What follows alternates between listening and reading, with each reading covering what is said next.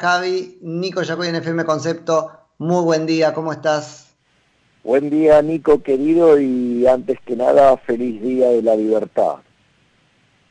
Lo mismo digo, qué contexto, ¿no? Para reivindicarlo. Claro, hoy se festejan 31 años de la caída de esa inmundicia llamada Muro de Berlín, que recordemos aplastó a los zurdos de mierda. Sí que fueron un fracaso en lo económico, en lo social, en lo cultural y además se cargaron con la vida de 150 millones de seres humanos. Sí, tal cual. Javi, eh, bueno, anduviste ayer en la marcha, vos estuviste en la eh, Quinta de Olivos, ¿cierto? Sí, exactamente. Yo fui a Quinta de Olivos. Porque me quedé pensando, por eso te llamamos, ¿no? Digo, pero qué, si uno va porque va, si no va porque no va, ¿qué te pegaron porque vas ahora? Bueno, bueno, esto es, eh, es muy propio de cada una de las marchas que uno quiere ir. Eh, los macristas se creen que tienen eh, el monopolio de, de, los reclamos, cuando y aparte se adjudican el 41% de los votos. Hay que recordarles que mucha gente votó a Macri solo por el espanto. Es decir, la gente, no los unió el amor, los unió el espanto. O sea, mucha gente votó al macrismo eh, no porque Macri le pareciera un gran candidato, sino por, por el espanto que generaba la posibilidad del regreso de Cristina. De hecho, mucho de la campaña estuvo sostenido sobre eso, y es más, eh, la propia Elisa Carrió señaló que la estrategia fue dejar libre a Cristina para justamente poder polarizar y de esa manera tratar de ocultar los errores económicos, que fue lo que a la postre los, los, hizo, los hizo fracasar, porque no solo que perdieron las elecciones, eso implicó que volvió el kirchnerismo al poder, ¿no? O sea, hay que recordar, porque muchas veces yo qué sé yo, ayer estaba en un programa y estaba el imbécil de Lombardi, ¿sí? Entonces, y, él se presentaba como, bueno, que hay que armar un gran frente opositor, obviamente, siempre liderado por ellos, ¿sí?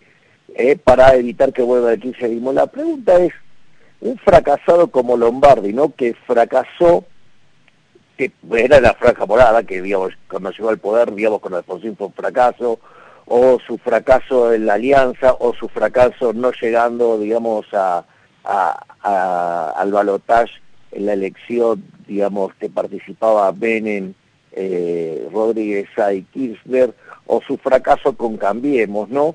Eh, digamos, ¿qué es lo que pretenden? O sea, que volvamos con estos fracasados, digamos que de hecho hoy nos gobierna de vuelta el kirchnerismo, gracias a que Ahora lo que vos decís, Javi, ahí hay un punto muy interesante, y es que durante la campaña, cuando uno leía los análisis, ¿no? o en realidad los trascendidos sobre la estrategia de la campaña de macrismo, esto estaba muy presente. Ellos sabían que había un sector que no podía sino votarlos a ellos por terror al kirchnerismo. Es decir, son sabedores de que hay gente que los votó más por espanto que por amor. Ah, claro, pero aparte, no solo eso, digamos, Nico, a ver, hay que mencionar otras cosas. O sea, vos tenés dentro de las filas de ellos gente, por ejemplo, como la mierda humana de Fernando Iglesias, ¿sí? Digamos, donde, por ejemplo, todo el tiempo está estigmatizando, digamos, utilizando fotos, digamos, eh, forzando los hechos, ¿sí? Entonces vos de repente, si, si vas a una marcha, qué sé yo, digamos, nosotros tenemos filmado las cosas porque además son mentirosos, o sea, eh, organizan eh, scratches a personas entonces, por ejemplo, eh, yo estaba en la marcha y entonces un hombre se, se puso a insultarme. Entonces, lo intentaré. Y, y, lo tenemos grabado. ¿Sabes cuál era el, principal argumento? Eh, lo que vos le dijiste a Patricia Ulrich en, eh, en el programa de Vida, porque vos le dijiste a Patricia Ulrich. Y, entonces me dice, no, porque vos tenés que, digo, respetarle la trayectoria, pero digo, le dije, ¿cuál es la trayectoria? Que hace más de 30 años que vive de nuestros impuestos.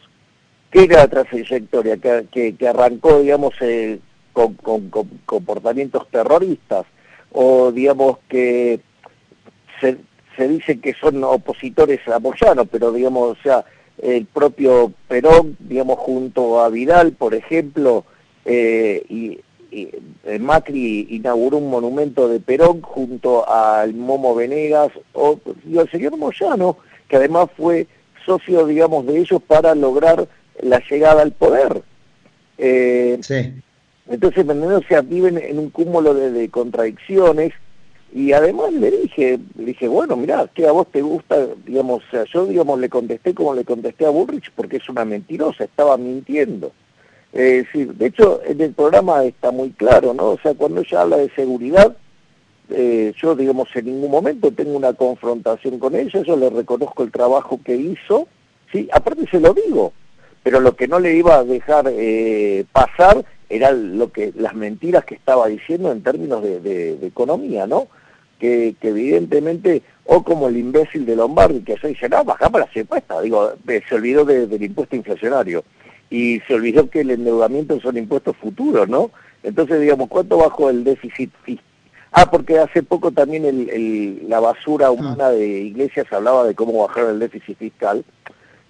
Claro, digo, el profesor de volei no entiende economía, entonces le pasaron un gráfico y se lo habrá hecho a algún economista inexperto y entonces eh, mencionaba de cómo bajar el déficit fiscal. Eh, y ¿sabes qué es lo interesante? Es muy interesante porque lo que, no sabe, digamos que el resultado fiscal que mostró el macrismo el último año está maquillado, básicamente por libramientos impagos, o sea, como, como los números se registran en términos de, eh, de lo que se llama base caja o percibido, se dice contablemente, en lugar del de vengado. Entonces, por ejemplo, suponete que vos gastás un montón de plata hasta diciembre, pero en lugar de pagarla, ¿sí? la pagás en enero. Entonces eso te permite mostrar un déficit. Claro. ¿Me comprendés? O sea... Sí, sí, sí, sí, perfectamente. El señor Fernando Iglesias no lo sabe, o no sabe, por ejemplo, tampoco que hay, hay partidas que venían con, eh, tienen rezago, que digamos que mismos ellos se indexaron. Entonces, digamos, vos tenés que calcular el efecto de la indexación para ver dónde, verdad, qué, dónde te dejó verdaderamente la política fiscal. Entonces, por ejemplo, ahí te da tres puntos el PBI, y si vos además le sumás los intereses enormes que hubo que pagar digo, de la deuda como consecuencia, digamos, de la política estúpida de endeudamiento del macrismo por el programa gradualista, digo, ahí te das cuenta que digo, el déficit no bajó. Y eso, digamos, a pesar de que destruyeron al sector privado matándolo con la suba de tarifas que hicieron de pésima, de manera pésima, sí, y que no bajaron el déficit porque además se dedicaron a gastar en otras cosas, donde por ejemplo, digamos, la señora Carolina le gastaba un montón de plata alimentando parásitos como sí, sí, eso. Eso está muy expuesto ahora. ¿Qué te, ¿Qué te, pasa, Javi, con esto? Porque lo que yo veo es que lo que podríamos llamar la política, a mí me cuesta llamarla profesional porque eso tiene como la connotación de una política que, que, es instruida y que sabe, pero digamos, este, la, la, la, política tradicional en la Argentina te está atacando como antipolítico, como una cosa. ¿Qué, qué te pasa con eso? Me siento orgulloso de que esas basuras me, me, me, me traten como antipolítico a ver, nosotros le decimos política profesional porque son los, esos tipos hicieron un, medio de vida de la política. Claro. Que se sirven de la gente, por eso nosotros llamamos la política profesional, pero está muy bueno también, como vos decís, la política tradicional, porque básicamente no hay diferencia entre los soretes del kirchnerismo y los soretes del, macrismo, son lo mismo, ¿eh? O sea, hay, es una falsa grieta, Nico, ¿sabes por qué? Porque ¿sabes a quién le conviene la grieta? A ellos, digamos, a ver, a Juntos por el se llevaron 41% de los carguitos. ¿Sabes todo lo que es eso? O sea, mm. ¿sabes cómo le gusta a, ellos tener autos, eh, choferes, eh, secretarias y, y creer que están haciendo algo por la nación, cuando en realidad, digamos, los únicos que progresan son los políticos y la gente se sigue hundiendo? Es más, una de las cosas que yo, digamos, le, le, a pesar de la cantidad de interrupciones que yo tenía en el día de ayer, o digamos que me pasó en el programa de Mirta Legrand, en ayer con Lombardi y el otro día lo de Mirta Legrand con, con Patricia. Claro, yo les, yo les, les enrostraba que son lo mismo. Entonces, por ejemplo, cuando tuvieron que subir impuestos, lo subieron porque, digamos, pusieron el impuesto a la renta financiera. Es más, a los ojeros, primero se los bajaron y después se los volvieron a subir, o sea, con lo cual lo usaron para abrir el cepo y después los cagaron. O sea, además son garcas. No solo eso, sino que además, bueno, de hecho, Pratgay trató de enviar un proyecto, digamos, de aumentar eh, el impuesto a las ganancias, llevarlo hasta el 45%, que después, digamos, se les cayó. Eh, no solo eso, sino que además, como si todo esto fuera poco, ellos, digamos, hablan de las instituciones y se llevaron puesto el Banco Central, ellos hablan del respeto del derecho de propiedad y jodieron a los ahorristas en pesos que le, le la propia deuda en pesos inventando la mentireza del reperfilamiento. Cuando se les complicó la macroeconomía pusieron control de capitales, o sea, una medida liberticida que restringe, digamos, el, el digamos, tu tu compra de moneda extranjera para reventar el inflacionario, o por ejemplo, digamos, la ley de góndolas, que es un avance sobre el derecho de propiedad de los supermercados, o ya en el gobierno kirchnerista, digo, no solo que le apoyaron todas las cosas que sacó el kirchnerismo, y entre otras cosas la cuarentena, es decir, la mierda esa de la reta, digamos, bancó fuertemente la cuarentena, eh, hasta que, digamos, o sea, las encuestas le mostraron que la gente estaba clamando por la libertad, hasta ese momento no había tenido mención alguna, eh, o por ejemplo el, tema del teletrabajo, o por ejemplo, eh, eh, sacaron otra ley, la ley de alquileres, ¿me comprendés? Entonces, yo, sí, la ley Lipovetsky. bueno, el del abortero Lipovetsky. Ahora, Javi, esto está todo bien. Ahora, no, ¿sabes qué me da miedo a mí? Lo siguiente, pero vos vas a tener una respuesta seguro. ¿No está contento el kirchnerismo mientras tanto pasan estas peleas en el sector de la oposición, muy disímil, con argumentos muy sólidos para la disidencia. Yo no cuestiono eso, cada cual tiene su lugar. Pero mientras tanto, ¿no estará contento el kirchnerismo que avanza? Mira, eh, a ver, eh, yo creo que el kirchnerismo está muy contento teniendo una oposición como Juntos por el Cargo. Okay. Que vos lo que tenés que comprender, que Juntos por el Cargo no son oposición. O sea, al momento de votar las cosas en economía, vota las mismas cosas. La, la, la gran diferencia, supuestamente, es en la cuestión institucional. Y eso es falso. ¿Qué es lo que pasa? Pero entonces, ¿cómo es que de repente aparece, por ejemplo, Mario Negri con esos discursos encendidos donde el pelotudo se pone a llorar recitando el preámbulo porque se acuerda del fracasado hiperinflacionario de Chascomús, el imbécil de, Alfonsín. Que dicho sea de paso, Alfonsín apoyaba el kirchnerismo. ¿No? Hmm. Digo, o sea, para que se... Digo, no es que, digo, por ejemplo, en el kirchnerismo aparece gente de mierda como Moró porque sí. Entonces, en ese, en ese, en ese, en ese marco, eh, la realidad no es que a Juntos por el Cargo le digamos, le preocupa la, institucionalidad. En realidad, como ellos están muy preocupados por el carguito, por eh, el chofer, el auto, el, la secretaria, los asesores, y esa vida de fantasía que empobrece a la gente, pero ellos los enriquece, ahí lo, lo, que vos tenés es que en realidad ellos les molesta la vocación totalitaria del kirchnerismo, porque ven en peligro sus carguitos. Entonces, por eso... Bueno, por eso, en tanto no quiera compartirlo, ahí hay algo que sí. En tanto no quiera compartirlo con ellos. Claro, exactamente. Pero fíjate que cuando ellos ven amenazado el cargo, ejemplo, por ejemplo, se asustaron mucho con el tema del reclamo de los policías un reclamo justo. ¿De qué lado se puso Juntos por el cargo? Del lado del presidente Sí, sí, bueno, totalmente, hizo juego, a la picó del relato kirchnerista, totalmente. Claro, ¿por qué? Porque ahí, digamos, o sea, eh, no solo, digamos, estaba en peligro junto, eh, el kirchnerismo, digamos, sentía que estaba en peligro. Pero fue, a, salvarlo de un golpe de Estado y le terminaron afanando la, coparticipación, o sea, hay que ponerlo en esos términos. Exactamente. ¿Te das cuenta? Eso es Entonces son lo mismo. A ver, digo, el señor Larreta, digamos, o sea, que, digamos, viste, porque ahora juntos por el cargo, como, eh, nos, nos critican de que estamos haciendo campaña con José Luis Esper desde ahora. Y claro, porque nosotros no tenemos un mango. Entonces, digamos, como lo hacemos todo a pulmón, ¿me comprendés? O sea, claro. agarrar, subirnos a un auto eh, y por redes anunciar. Claro, necesitas tiempo, mucho tiempo. Claro, exacto, y porque no tenemos plata, ¿me comprendés? Claro. que se financian con la del Estado. ¿Me entendés? Porque si dicen que una campaña presidencial cuesta 100 millones de dólares, bueno, vamos, ¿de dónde lo, lo saca? Ahora el señor Larreta está totalmente lanzado, digamos, a eso, ¿no? O sea, ya, ya lo tiene definido. Eh, bueno, qué interesante, ¿no? Porque entonces quiere decir que entonces tiene los 100 millones de dólares. Sí, no, o una diferencia enorme donde unos pueden correr y los otros no. Los que no tienen el caballo del comisario no pueden correr. Y esto vale para la red y para todos los que tienen un caballo de un comisario. Bien, exacto, porque eso, digamos, el que el que terminó de, de, abrochar eso fue Néstor Kirchner con las pasos y el financiamiento de las campañas.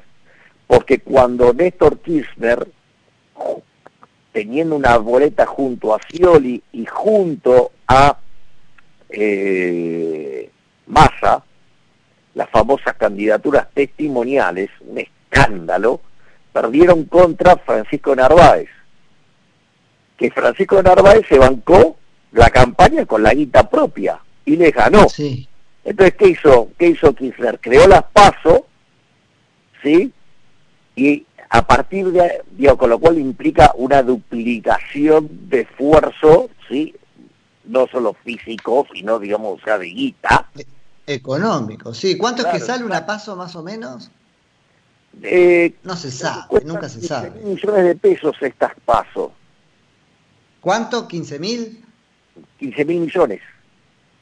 Una locura. Claro, obvio. Una locura, pero ahora, a mí me pasa esto con las pasos, Javi. los políticos ya están pensando, el proceso electoral ya empezó en la cabeza de los políticos. Bueno, ahora no podemos cambiarle la regla de juego. Habrá que invertir en esta paso y sacarla para la próxima. Y bueno, por eso, los que no tenemos un mango no nos queda otra que, que, anunciar por Twitter, sí, eh, por eh, Facebook y por Instagram, y ir y a cada lado, subirnos un auto e ir a, hablar ahí. Pero, ¿Qué estás recibiendo, Javi, de, de, esas recorridas? Desde que dijiste que, que, entras en política, ¿cambió algo? Este, ah. ¿Encontrar gente más enojada? ¿El proyecto político cómo camina? Contame eso. Mira, yo digamos, o sea, siempre recibí mucho afecto de la gente previo a que eh, a, que estuviera eh, la cuarentena cavernícola, yo en general eh, hacía cerca de 50 selfies por día y bueno, si llegaba a ir a caminar, si justo por algún motivo tenía que hacer, no sé, caminar por Florida, bueno, tardaba una hora por cuadra, ¿no? Claro, claro.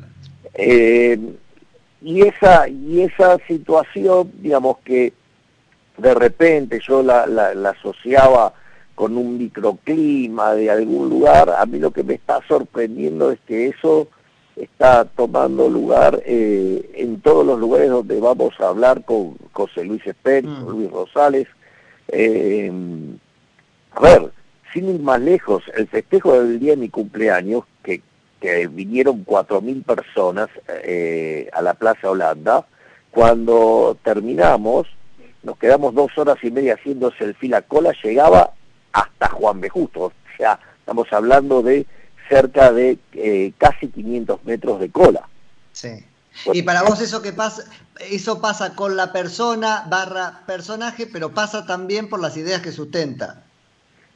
Bueno, es que yo creo que la, la, la, la gente está digamos, está incorporando e internalizando que las ideas de la libertad es lo que nos va a sacar de este pozo. O sea, creo que las personas empezaron a ver que la solución no pasa por, eh, digamos, la política tradicional, si vos querés, barra profesional, que es la responsable de este fracaso y que justamente ese fracaso se, se debe a un paulatino pero continuo eh, hecho de abrazar las ideas del socialismo de manera sistemática, ¿no?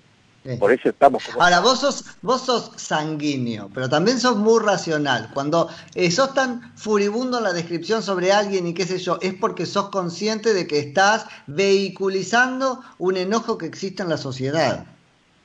Mira, yo digamos, o sea, a ver, yo digamos, lo que hago es describir hechos, ¿eh? A ver, vamos a ponerlo en estos términos, ¿no? porque ayer eh, en un momento digo Jacob me dice bueno ya sabemos con quién soñás a la noche digo por el por mis críticas a, Fernando Iglesias ah. entonces claro pero entonces a ver por ejemplo una de las estrategias de Goebbels respecto a los adversarios que era ridiculizarlos te hago una pregunta eh, quién utilizó el término liberalote quién lo creó sí Sí, sí, sí, Fernando Iglesias. Ridiculizar a, a los eh, liberales. Ejemplo, Fernando Iglesias eh, a los a los liberales que reclamamos por la presión fiscal, los llamó impuestos. O sea, supuestamente un representante del pueblo. Es como que vos me entendés. Sí, sí, sí, bueno, eso no. Tu sueldo, ¿sí? Eh, con tu jefe, y cuando vuelve te bajó el sueldo. O sea, le ofreció a tu jefe bajarte tu sueldo. Eso es Fernando Iglesias como, como representante del pueblo, o sea, tu enemigo. O, por ejemplo, él se, él se autoproclama keynesiano. Entonces, por ejemplo, eh, Keynes, en la teoría general, en la edición alemán, le canta una oda a, Hitler, al régimen nazi, y de hecho, lo que, lo que hace eh, Keynes, que no solo apoyaba a Hitler, sino que también apoyaba a Mussolini, sino que además apoyó la revolución bolchevique, ¿sí? donde además no solo que apoyó todos esos movimientos horribles, es más, dijo que el sistema ideal era el comunismo mm. y que en realidad eh, el único problema que había tenido en Rusia que fue aplicado con la violencia propia de los judíos, o sea que además era antisemita, y en la propia teoría general, en, en ese prólogo a la edición del alemán, él mismo señala que su libro es para aplicar en sistemas totalitarios y no en sistemas libres. Por lo tanto, digamos, cuando se cuando él se declara tan keynesiano, por ejemplo, entonces está a favor, digamos, del nazismo, a favor del fascismo. Ahora, esto, Javi, hace imposible porque vos traías la mesa esa en lo de Juanita. Y la realidad es que ahí Patricia Bullrich todo el tiempo coqueteaba con la idea de que, bueno, pero al final van a venir con nosotros. Bueno, esa, ese operativo de seducción está pasando y tiene algún este, final feliz.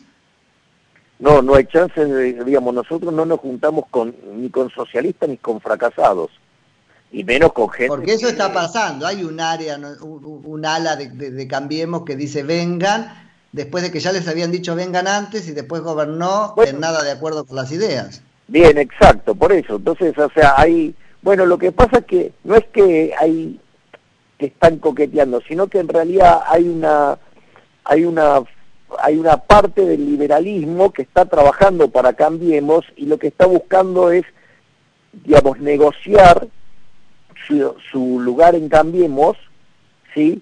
y da como, como ofrenda el sacrificio de los, de los liberales.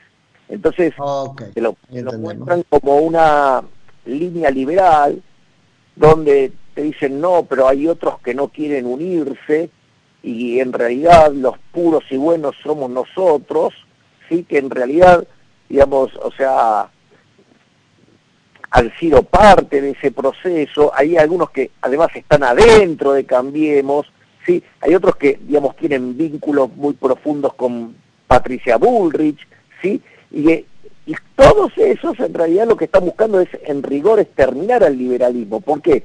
Porque en el fondo, digamos, primero, digamos, arman estrategias para, digamos, eh, destrozar el trabajo que estamos haciendo junto a José Luis Esper y Luis Rosales, ¿sí? Y no solo, digamos, digamos deberían ponerle eh, de una manera mm. muy hábil. El otro día eh, Luis lo, lo, decía, el frente en capital se, de que está haciendo esa gente, digamos, se va a llamar TCM y en, y en provincia TCE todos contra mi ley, todos contra Expert. O sea, la realidad y lo que está buscando, digamos, eh, fuertemente apoyados, digamos, por, por, por Cambiemos para absorberse eh, y, destrozar al liberalismo, porque justamente ¿qué es lo que quieren hacer?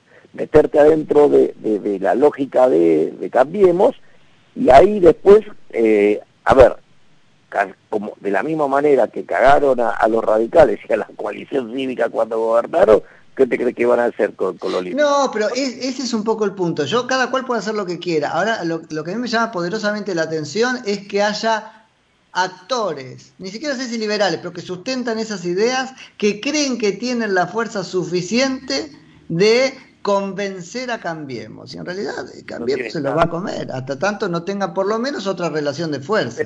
Como está dado ahora, Cambiemos te fagocita. Exacto, pero es más, Nicolás, es brillante lo que estás diciendo, es brillante. Y te lo voy a demostrar. ¿Quiénes son los grandes arquitectos del fracaso de Cambiemos?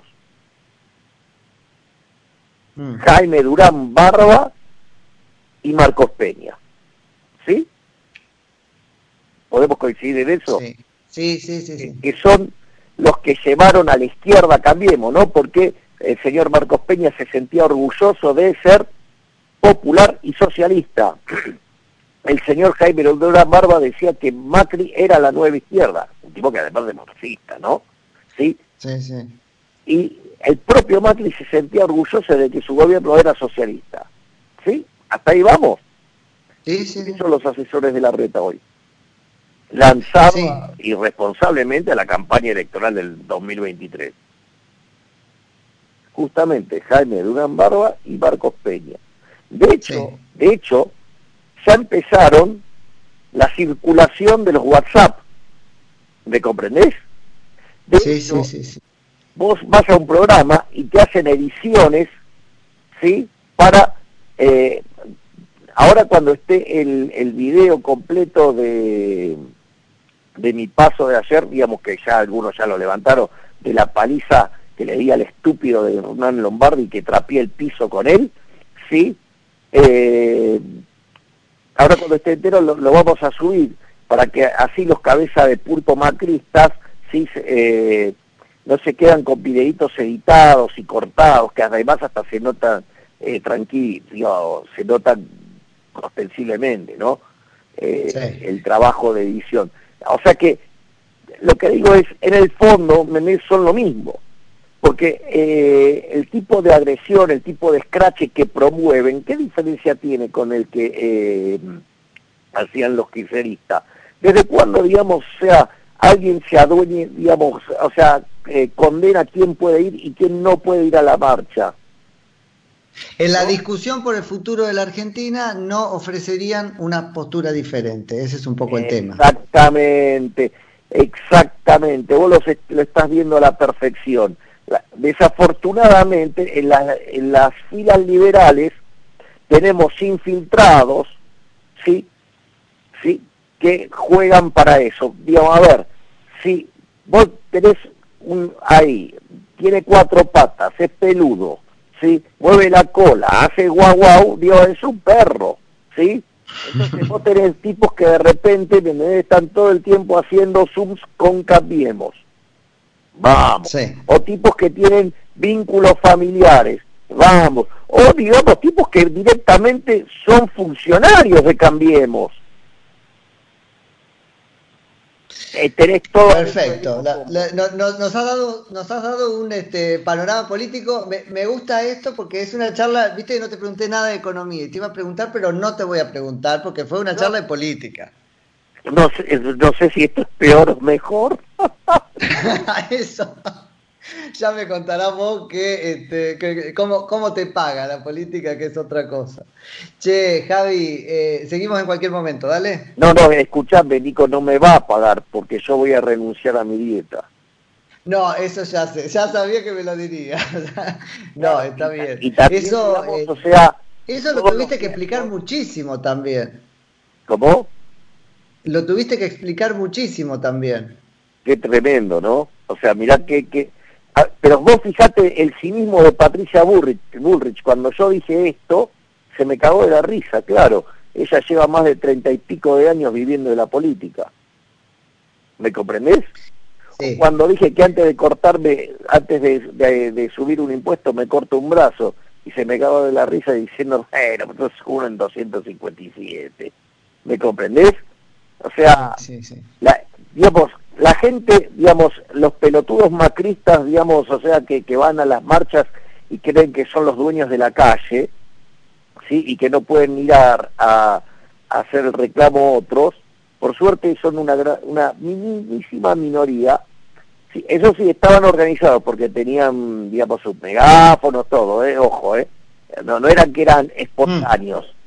Eh, entonces, por, lo, lo, que uno tiene que comprender es que, vos sabés que fue muy lindo lo que pasó en la quinta, cuando ese, ese grupito de mierda trató de, de, de, de, de hacer eh, estas barrabasadas, se tuvieron, ¿sabes qué, era lo que más le dolía? Que la gente nos quiere, porque, ¿sabes por qué no, no, nos pudieron hacer nada, ni sacarnos, ni nada?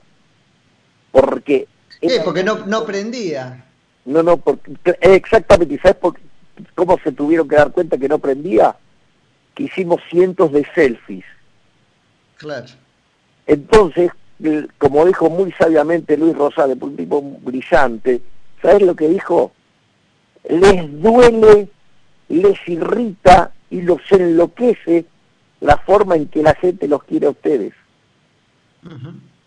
¿Me comprendés? Bueno, eh, sí, sí, sí, y, y, es muy probable. Javi, ¿la seguimos en cualquier rato? Dale, un placer enorme, Nico, siempre un gusto hablar contigo y feliz Día de la Libertad.